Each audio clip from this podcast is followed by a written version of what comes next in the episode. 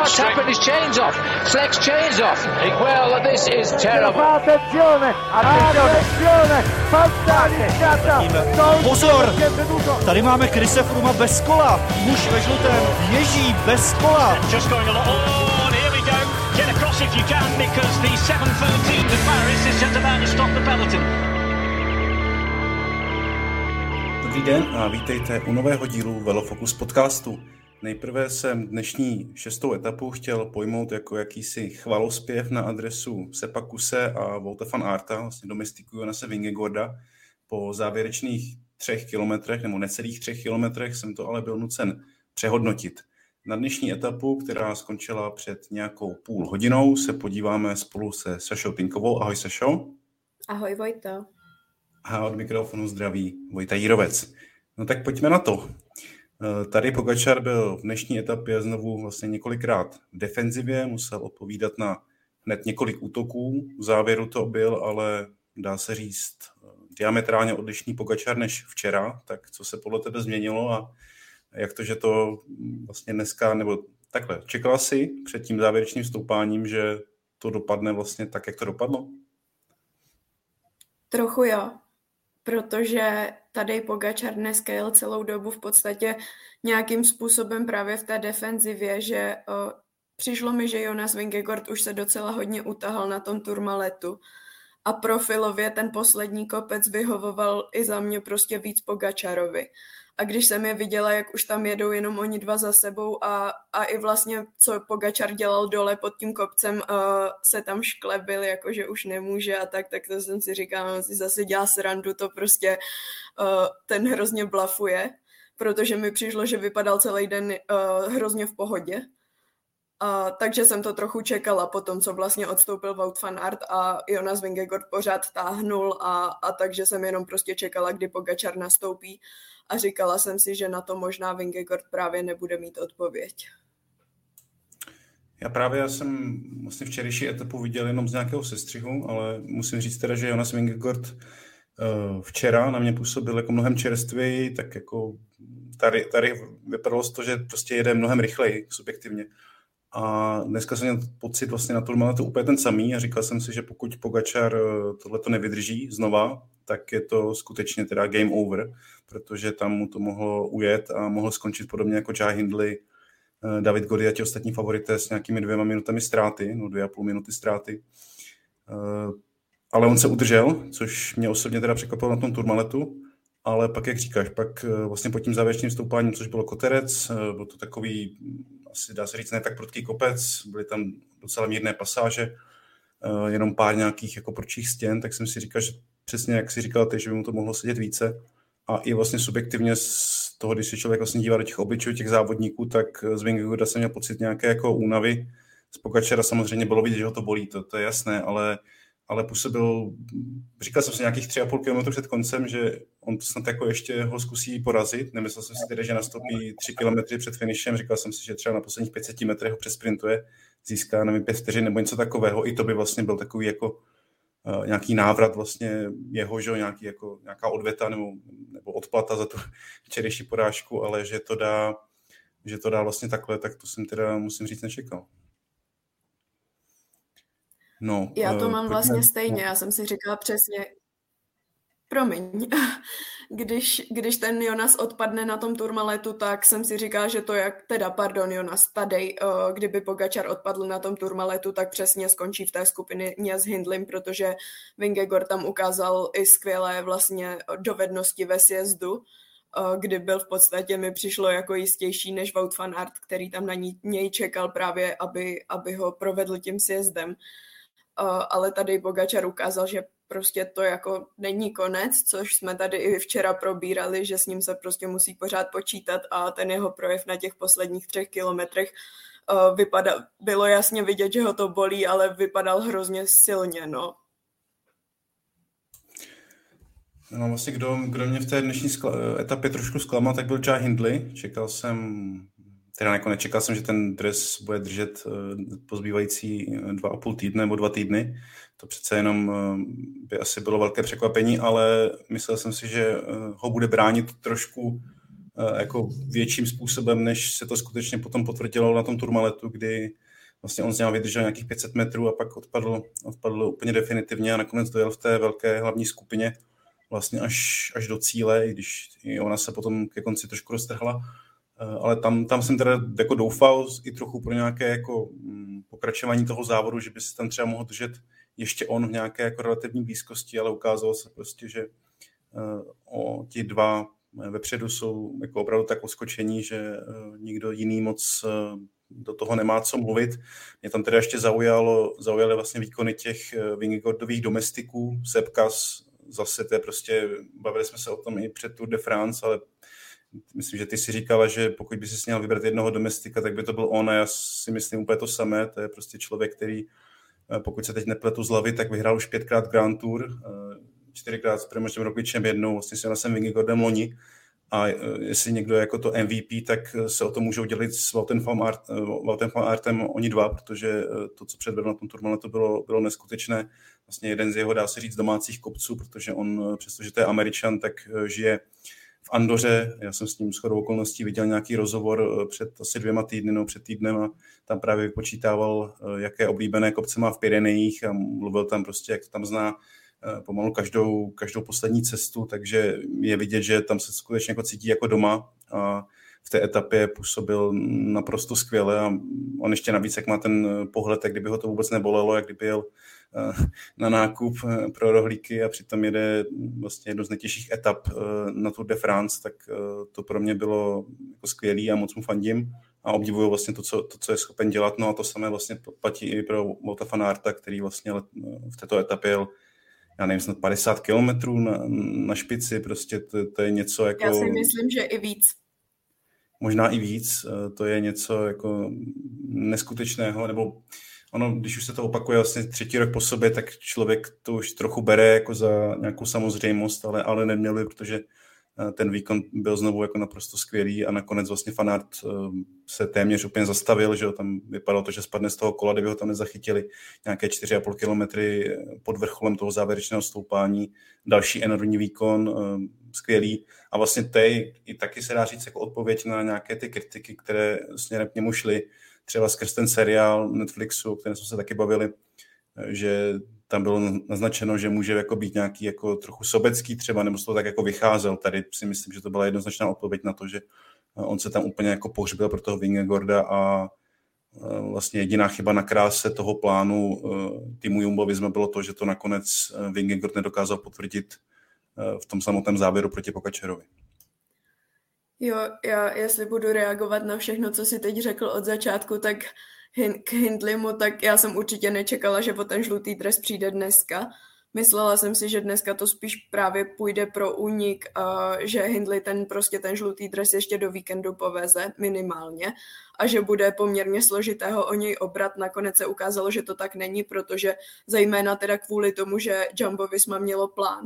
a já se tomu plánu nedivím, protože při tom, jak vlastně relativně, dejme tomu, snadno obral včera Jonas Vingegaard o minutu tady je Pogačara, tak já si myslím, že pro ně bylo nutné vyzkoušet, jestli to byla ojedinělá slabost Pogačara, nebo jestli prostě uh, má nějaké problémy. Prostě v jednom případě by na něj něco ztratili, což se stalo, ve druhém případě by na něj získali třeba mnohem, mnohem víc sekund. A ten plán vlastně byl eh, v podstatě jakoby provedený perfektně až na ten závěr. Uh, přesně a já bych tam zmínila i třeba Vilka Keldermana, který byl právě ten, který tam hm, vlastně při tom v té první polovině turmaletu, tak to tam roztrhal, že tam zbyl jenom Kelderman, Kus, Vingegord a s nima, s nima pokud se nemýlím, Hindley a Pogačar. Uh, takže Jo, a potom Sepkus, já, já jenom žasnu. On opravdu, on vyhrál všechny tři Grand Tour, vyhrál s Rogličem všechny tři Vuelty, vyhrál s ním letos Giro. Už jenom to, že on letos objel celé Giro a je tam teď znova prostě a, a takhle hrozně silný. To je vlastně pro mě je to jeden, nebo určitě jeden z nejlepších vrchařů na světě a on by mohl klidně mít prostě ambice jít prostě na puntíky nebo nějaké etapové prvenství, ale on je hrozně, mně se na něm líbí, jak on je vlastně hrozně oddaný té své roli toho domestika a tomu vlastně pomáhat prostě tomu týmu, aby, aby vyhrál, aby vyhrával právě na to celkové pořadí. No a Wout van to je, to je skvělé. Já jsem hrozně ráda, že jsem ho tam zase viděla vlastně vypadat v podstatě jako v loni při té své uh, fantastické formě na tour. Uh, to, jako to byla lokomotiva Wout van Art dneska, jako no určitě nevím, kolik to mohlo být, jestli 60 nebo 70 kilometrů celý turmalet je tam táhnul vlastně, že jo. Uh, takže a z, jo, přesně jak si říkal, on se dneska, on se dneska prostě pro Jona se úplně, úplně vyždímal. Oni v podstatě dneska vsadili všechno na jednu kartu, vyždímali tam úplně všechny. Nakonec to ten Jonas teda nestačil, ale, ale nestratil tolik a ta tur je teď hrozně vyrovnaná, minimálně mezi těma dvěma. No a ještě k Hindlimu dodám, že on je jako při tom, jak dojel v té skupince se Simonem Jejcem a s Carlosem Rodriguezem, tak on je pořád vynikajícím kandidátem na to pódium akorát prostě na tyhle ty dva, na Pogačara s Gordon, tak prostě nemá. No je to tak, no. Tam skutečně ta mezera vlastně od uh, top 2 od toho zbytku je um, jako šílená. Já, mě to chvilku připadalo, já jsem poslední dny byl uh, s nějakými kamarády na, na kolech a trošku mi to připomínalo, jak když tam někdo nastoupil, ně, někdo, kdo třeba jezdí na kole pravidelně a nastoupil a prohnal se okolo uh, některých uh, členů našeho výletu, kteří na kole seděli uh, zhruba, jed, nebo sedí jednou za rok, takže zhruba takový rozdíl mi to připadalo, když se Vingegord jako prohnal kolem nějakých soupeřů, třeba který, kteří tam končili v úniku, nebo prostě obecně jak, jakéhokoliv jiného soupeře než tady Pogačar, tak takový rozdíl mi to mi to připomínalo. Ty jsi vlastně viděla všechny etapy zatím dost detailně, viděla si vlastně i tu včerejší Pirenejskou, tak co ti ty Pyreneje, eh, potažmo teda celý zatím průběh závodu, který má za sebou šest etap, eh, dá se říct vlastně už jsme ve třetině téměř, eh, tak co ti to nějak prozradilo, nebo co tě nejvíc zaujalo, co tě nejvíc bavilo a tak dále? No já řeknu, že já se extrémně bavím zatím celý, celým tím průběhem té tour, ta trasa, já jsem jí úplně nevěřila zpočátku, ale zatím mě teda přesvědčuje o opaku. Samozřejmě dělají to ty závodníci a ten způsob prostě, jakým, jakým, jakým na té trase závodí, ale Zatímco většinou doteď jsem měla v těch tur v prvním týdnu vždycky spíš obavy o to, kdo se někde rozmlátí a tak, tak tady musím teda zaklepat, že těch hromadných pádů vlastně snad ani nebyly. Pády byly, ale, ale nebyly to takové ty obrovské karamboly, jako jsme viděli v minulých letech, které zatarasily celou silnici. Takže to jsem hrozně ráda. No a jinak uh, Baskicko, naprosto skvělý start, mě jediná etapa, která mě vlastně úplně uh, řeknu, nebavila, tak byla samozřejmě předevčírem ta rovina, ta, kdy, kdy to bylo opravdu v poměrně pomalém tempu, ale nakonec ten finish byl uh, taky napínavý. No a Pyreneje takhle z kraje, uh, z kraje Grand Tour uh, se mi to, líbí se mi to moc, jakoby uh, nevím asi, co bych úplně vypíchla, protože včera jsem v podstatě nedýchala od začátku do konce té etapy a dneska to bylo možná trochu Dneska tak od poloviny do konce. Včera to bylo možná pro mě ještě víc napínavé než dneska, ale Nevím, nevím, co bych ti tam vypíchla, mám, mám zatím z toho průběhu hrozně, hrozně pozitivní pocity a i se mi líbí, jak je vlastně boj o celkové pořadí srovnaný, líbí se mi, jak se mění uh, často, dám, dejme, říct, dejme tomu uh, puntikatý trikot, teď ho má znova Nielsen Pauls po dnešku, což jsem teda nečekala. Čekala jsem dneska v úniku mnohem víc, uh, třeba čekala jsem tam určitě Tybota Pinota, čekala jsem tam Čikoneho a Paulse jsem tam asi úplně nečekala a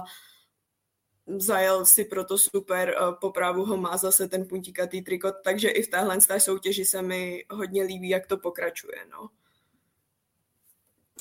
no já jsem doufal, že taky Tybota Pinota v, v úniku, nejen protože mám v typovací soutěži, ale i protože on vlastně vyhrál eh, ten vrchařský dres na Giro, tak jsem si říkal, že Eh, když už se hodně dlouho nestalo, aby někdo vyhrál celkou klasifikaci vlastně Giro a Tour v jednom roce, tak aspoň ty puntíky, že by třeba někdo mohl, a ještě navíc Pinot, který se vlastně v letošní sezóně loučí, ale zatím teda, pokud má nějaké body, tak jich má skutečně jenom pár a na nějaký velký atak, eh, atak v této soutěži to teda zatím bohužel nevypadá. Nilsen Paules se držel skvěle, eh, dost mě to taky překvapilo. Co mě taky překvapilo, bylo vlastně Tobias Johannesen, který nakonec dojel třetí, jako první za tou dá se říct, momentálně nedostižnou dvojicí a je to 23-letý Nor, debitant na tomhle závodě, vlastně člověk, kterého čeští fanoušci mohli vidět eh, na Czech Tour v Jeseníkách, kde vyhrál tuším dvě etapy a je to podle mě dost perspektivní jezdec, hvězda vlastně týmu, no vycházející hvězda týmu Uno X a dost se mi to líbilo. Myslím, že to zatím jako největší úspěch této norské stáje na letošní tour. Stáje, která má navíc ještě Alexandra Kristofa, který by mohl nějakým způsobem uspět v nadcházejících etapách, protože nás čekají dvě rovinaté, rovinaté etapy, kde se dají očekávat, řekněme, asi sprinty, protože pokud se to nějak neroztrhá vinou větru nebo nějakých nepředvídatelných okolností, doufáme, že ne, že teda vinou, jak si mluvila, nějakých hromadných kolizí, protože to nechce vidět vůbec nikdo a zatím teda naštěstí jsme, i když, jak si říkal, tak pár odstoupení tam bohužel bylo, tak nějaký velký pády zatím neproběhly a doufám, že to tak zůstane. Koho bys ty viděla jako tu největší sprinterskou hvězdu? Ona asi se dá říct, že Jasper Philipsen těmi dvěma triumfy si jasně řekl o tu pozici nejsilnějšího závodníka ve sprintech. Navíc má ten eh, rozjížděcí vlak, eh, když vám to rozjíždí Matěj van der Poel jako ten poslední eh, rozjížděč, tak asi víte, že jste v hodně dobrých rukou a třeba i ten jeho druhý triumf, kde už to z mého pohledu trochu vypadalo, že Philipsen je dost vzadu a že to trošku zaspali, tak nakonec se tam probojoval až, až vlastně na, na špičku a těsně porazil Kaleba Juvena. Jsem docela zvědavý právě na ty sprinty, jak se třeba s tím popere vlastně eh, Fabio Jakobsen, eh, což je eh, člověk, který tuším spadl, nebo pokud, pokud se nepletu, v jedné z etap měl nějaký, nějaký pád a dost se, myslím, i trápil s tím, aby vůbec dojel etapy v limitu, což není teda jenom jeho, jeho případ, protože ty etapy jsou skutečně tak těžké, že to sprinterské grupě, to třeba i s Markem Cavendishem a dalšími, dalšími lidmi, Chronewegenem a tak dále, tak má v každé etapě docela práci a myslím, že Nedíval jsem se teda zatím na výsledek dnešní etapy, jestli už dojeli. Pravděpodobně ano, ale uh, rozhodně to není jako jednoduché a jsem zvědavý, jak to i zamíchá vlastně s tím uh, sprinterským dojezdem, uh, no, předpokládaným sprinterským dojezdem zítřejší etapy. A docela mě, docela mě i bavilo, kdyby se trošku víc uh, jako prosadil Mark Cavendish, který zatím uh, tak klepe na tuto pětku, ale zatím nějaký skutečně, že by se nějak přiblížil tomu, eh, tomu 35. vítězství, což by byla velká sláva, velký moment eh, celé historie Tour de France, by vlastně skutečně překonal eh, Eddieho Merkse, tak, tak to by bylo něco. Tak jak, jak to vidíš ty? Myslíš si, že Philipsen přidá ten svůj triumf číslo 3, anebo by ho mohl někdo na tom nejvyšším, na té nejvyšší příčce zastoupit, nahradit? Já ti nejdřív odpovím na tu otázku, jestli už dojeli, tak už dojeli a měli by to všichni stihnout ten limit. Bylo to 37 minut ztráta Fabia Jakobsena, který byl snad předposlední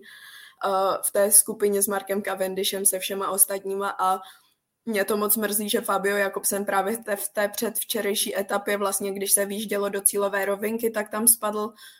Včera se tam hrozně trápil už od začátku, bylo to vidět, že je prostě celý zalepený, že má tu uh, takový ten silniční lišej úplně všude. On to pak i po etapě říkal, že mu úplně odešly nohy už vlastně od začátku, jak se tam začal rychle tvořit únik. No a co se týče Jaspra Philipsena, tak on vypadá pro mě strašně silně i tím, že on vlastně je poslední z těch sprinterů, kdo v těch horách vždycky začne ztrácet i dneska se tam dokázal držet v tom pelotonu vlastně hrozně dlouho, než odpadl. A, a to zrychlení má neuvěřitelné, navíc prostě má před sebou přesně, jsou skvělá dvojice, i mi to tady teď potvrdili, uh, Karel Vacek a František Raboň, že jsou prostě uh, i dobří kamarádi, že prostě jim to funguje, ta týmová chemie. Takže pro ten prestižní zítra dojezd do Bordeaux, což bude moc hezký finish, tak tak asi je Jasper Philipsen určitě největší favorit na ten, na ten triumf tam. A co se týče Marka Cavendishe, abych mu to hrozně přála zítra. Ale musím zároveň podotknout, že jemu taky v dojezdu té předvčerejší etapy spadl a musel odstoupit Luis Leon Sanchez, takže to je další oslabení pro Astanu, která už tam tak nemá v podstatě žádný rozjížděcí vlak. Naštěstí je tam pořád s Cavendishem teda uh, Cass Ball, ale jinak uh, myslím, že naděje na celkové pořadí už museli vzdát, protože Lucenko odpadá už od začátku tur, v podstatě není vůbec vidět. Takže se těším hodně zítra na ten dojezd. Docela uh, jsem zvědavá, jak bude vlastně vypadat, jestli třeba nevyhraje Caleb Juven, protože ten byl už předevčírem hodně, hodně blízko. A do, i bych si to třeba přála, aby přece jenom všechny tři sprinterské etapy dosavadní nedo, nevyhrál Philipsen, ale uvidíme, uvidíme, jak to dopadne. Uh, jsem i zvědavá na Philipsena, co se týče toho zeleného dresu. Protože on samozřejmě tím, že bude vyhrávat tady ty etapy nebo bude na pódiu, tak získá těch bodů hodně, ale třeba jsem dneska si říkala, proč nevyrazil, možná mohl vyrazit dneska do úniku a sebrat si body na té sprinterské prémii. Tak nevím, jestli je to jeho primární cíl vlastně jet na ten zelený dres. Co ty si o tom myslíš o zeleném drezu? Protože jsme tady viděli, že velké snažení včera i před, eh, dneska vlastně Brian Cockart sebral obě dvě ty sprinterské prémie, pak samozřejmě Mats Pedersen, tam je to úplně jasné, na co on jede. Eh, jak to vidíš ty? No, já jsem hlavně rád, že to je trošku otevřenější, než to bylo loni, kdy prostě fanart měl naskokaný v cíli asi 150 bodů, bylo jasně tak od eh, tak nevím, desátého dne nebo v polovině tur, že ten vítěz bude bude on. Eh, letos to je o poznání vyrovnanější, nepředvídatelnější. Vlastně neví se, jak dlouho fanart v tom závodě vůbec vydrží. Eh, neví se vlastně, jak si ty sprinteři potom povedou v těch kopcích. Eh, Pedersen třeba by mohl něco ukázat, takový asi nejvíc jako oboživelný závodník a tam několik těch etap takových ne úplně horských, ale spíš kopcovitých právě v tom, v tom centrálním masivu přijde a to se hodně těším takové etapy, které nejsou moc odhnutelné dopředu. Eh, mohli by je přijet i nějaký klasikař, jako třeba Pedersen, eh, takže to podle mě bude docela velký tahák. Eh, I když třeba mm, při pohledu na profil to nemusí vypadat, že by to mělo být něco extra, nejsou to etapy horské, jako byly ty poslední dvě, ale právě v těchto těch jako middle mountainous stages, v těch jakoby středně kopcovitých často dochází prostě k těm fantastickým únikům, které jsou pro mě vlastně jedním z, jako z největších taháků Tour de France, takže na to se těším hodně a myslím si, že třeba Pedersen by ještě mohl právě o ten, ten zelený dres hodně zabojovat. Já teďka tady na mě vyskočilo, že Jakobsen byl poslední před tím sběracím vozem, eh, takže dojel jako poslední závodník. Vypadá to, že kolem něj byli i nějací eh, kolegové z týmu Quickstep, tak kdo si vzpomene vlastně na jeden z těch loňských závěrů, kdy on šplhal do toho, nevím, jestli to byl v Pyrenejích, myslím, do jednoho z těch kopců a oni tam pozbuzovali ze zhora, tak dneska to asi bylo trošku více v klidu, tak dobře pro něj. Eh, ještě možná na závěr, možná jsme to trošku zamluvili, ale vlastně mužem ve žlutém dresu je Jonas Vingegaard. Ono to z toho trošku možná působilo tak, že dneska odešel nějak, nějak poražen, tak to sice ano v souboji s Tadiem Pogačarem, ale zároveň eh, přebírá zase po roce žlutý dres. Je to obrovský úspěch, on to je tak hodnotí, že eh, je velmi šťastný, že tuhle ten, ten, ten vlastně nejslavnější trikot v cyklistické vlastně mezi cyklistickými závody, mezi těmi trofémy, takže ho může znovu obléct. A e, to, že vlastně prohrál s Pogačerem, tak zase na jednu stranu nemůžeme, nebo nemohli jsme odepisovat Pogačera po té včerejší etapě a rozhodně bychom neměli nějak uh, lámat hůl nad Gordem po té dnešní, když mu Pogačer odjel o nějakých 25 vteřin uh, vlastně ve finiši, který mu papírově asi seděl víc, takže já jsem strašně rád, že to mezi něma dvěma je, jako je takové jako otevřené. Strašně mě baví ten jejich vztah, kdy oni vlastně okamžitě po finiši se jdou jako potřeba s rukou a vypadá to, že to jsou no asi to nejsou největší kamarádi, ale minimálně eh, to asi se dá říct, že nejsou nějací zarytí rivalové, kteří by spolu nepromluvili ani slovo, což eh, já jsem docela rád a myslím, že mě to hodně baví a vlastně ta současná situace, kdy mezi nimi je, pokud se nepletu, 25 vteřin po, dá se říct, prvním týdnu, eh, tak to je úplně skvělá výchozí pozice a eh, třeba já osobně bych jí představ ten Tour de France bral všemi deseti, protože tam se hodně spekulovalo o tom, jestli Pogačar vůbec vydrží ty první etapy kvůli tomu zápěstí, eh, jak to vůbec jako bude všechno vypadat, jestli někdo nespadne a tak dále. A vlastně to, že ve třetině závodu je mezi nimi půl minuta, což jako není nic, tak je, myslím, naprosto skvělý a pro další průběh toho závodu asi ta nejlepší, nejlepší zpráva. Já ještě k tomu celkovému pořadí bych zmínila zajímavost, že tam mají tři týmy, dva jezdce v desítce první a to je teda Jumbo má prvního a desátého, desátý je Sepkas a pak tam máme, pak tam máme teda Ineos, který tam má kromě Carlose Rodrígueze, který je teď pátý, myslím, tak i Toma Pitkoka. Uh, no a pak je tam samozřejmě UAE s Adamem Jejcem a Stadem Pogačerem, takže to mi přišlo taky uh, docela zajímavé. No a Vojto, myslíš, že já jsem zvědavá totiž, když už má prostě po šesté etapě, má, má tady, oh, pardon, Jonas Vingegaard má žlutý dres, je to hodně tlaku. Je samozřejmě Jumbo je tam nejsilnější tým, ale je to hodně tlaku. Prostě dva, víc jak dva týdny vozit ten žlutý dres. Čekáš, že třeba se ho ještě do konce týdne zbaví. No tak to je samozřejmě spousta. Není to jen vlastně o tom, že no, od nich bude vlastně očekáváno, aby vlastně ve, jako, tvořili to tempo, což ono, to je celkem očekávané, i, i když vlastně ten žlutý dres ještě neměli, tak jsme viděli, že v té dnešní etapě šli do čela v tom, na, na tom turmaletu, protože prostě Bora na to, i když předvedli v té páté etapě skvělý výkon, ale není to prostě tým eh, do nějakých velkých kopců a to se, to se ukázalo, takže ten tlak je jednak teda z tohohle, že musí víc pracovat na, čele, na čele závodu, ale je to i na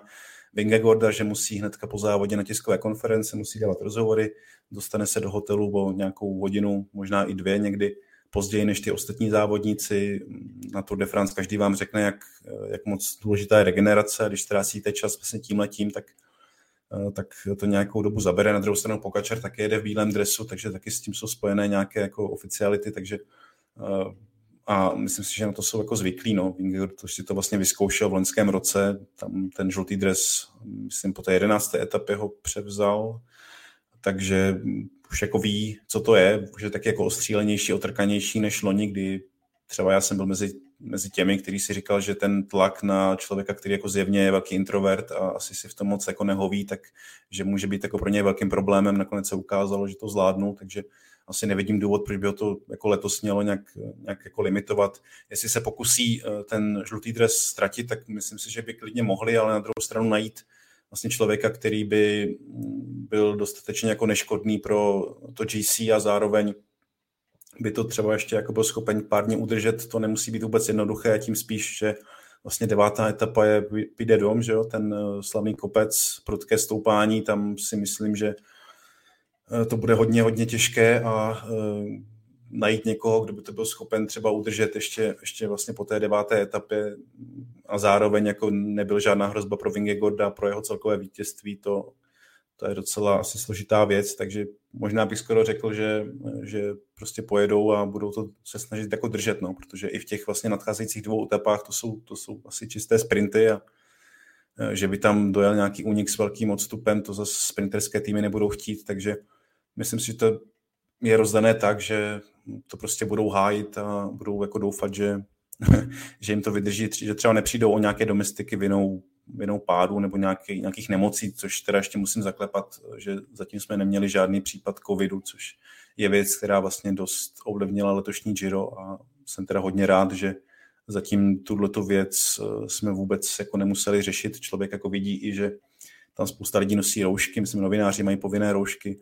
nebo respirátory, ten přístup je asi nějak omezený, trošku s tím možná nakládají lépe, už jako poučení tím, tím příkladem toho Jira, eh, tak doufám, že tam nic jako nepropukne a že se budeme bavit vlastně jenom o tom sportu a o, o tom, jak vlastně Tour de France je krásný závod a, a tak dále a ne o tom, kdo zrovna teda musí odjet, protože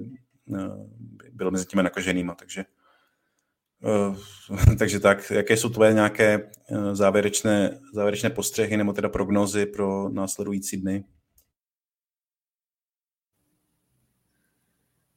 Tak pro zítřek určitě hromadný sprint, to už jsme probrali. A co se týče po, po pozítřku, po, pozítřku, tak uh, tam je to trošku zvlněné, dejme tomu na konci, samozřejmě může to skončit zase hromadným sprintem, ale, ale třeba doufala bych i třeba, že se utvoří nějaký jako životaschopný únik a třeba to někdo zvládne takzvaně ocolovat uh, až do cíle. A no pak samozřejmě vyvrcholení celého týdne půjde dom a tam bude chtít vyhrát úplně každý a ne a možná třeba nevím, jestli, jestli tam vyhraje favorit na celkové pořadí uh, jestli tam právě třeba neuspěje někdo z úniku, ale určitě se tam stane něco právě i mezi Pogačarem a Vingegordem, to čekám a a zase si myslím, že ten kopec tím svým profilem, který je extrémně náročný, tak si myslím, že tady vyhovuje, bude vyhovovat víc Vingegordovi. A že se tam ukáže jakoby opravdu, jak na tom oba dva jsou, jestli tady Pogačar měl včera opravdu jenom slabý den, nebo jestli v těch extrémně prudkých stoupáních na, uh, na Vingegorda prostě nemá. Takže to jsou moje prognózy na příští tři dny a čtyři a, a to je, no, nic víc mě nenapadá. Tak doufáme, že ta zítřejší etapa bude trošku v nějakém větším tempu než ta čtvrtá, která skutečně to bylo takové, taková odpolední siesta. Eh, doufáme, že to bude trošku víc eh, dramatické a že se dočkáme asi pravděpodobně nějakého zajímavého sprintu. To byl dnešní díl Velo Focus podcastu po šesté etapě Tour de France. Já moc ti děkuji, Sešo, za tvůj čas. Díky. Jo, děkuji a naslyšenou. A i všem posluchačům a divákům eh, za pozornost. My se přihlásíme zase za 24 hodin po sedmé etapě Tour de France s novým dílem a i eh, tentokrát eh, s, s dalším z hostů. Takže díky moc a mějte se do té doby pěkně. Naschledanou.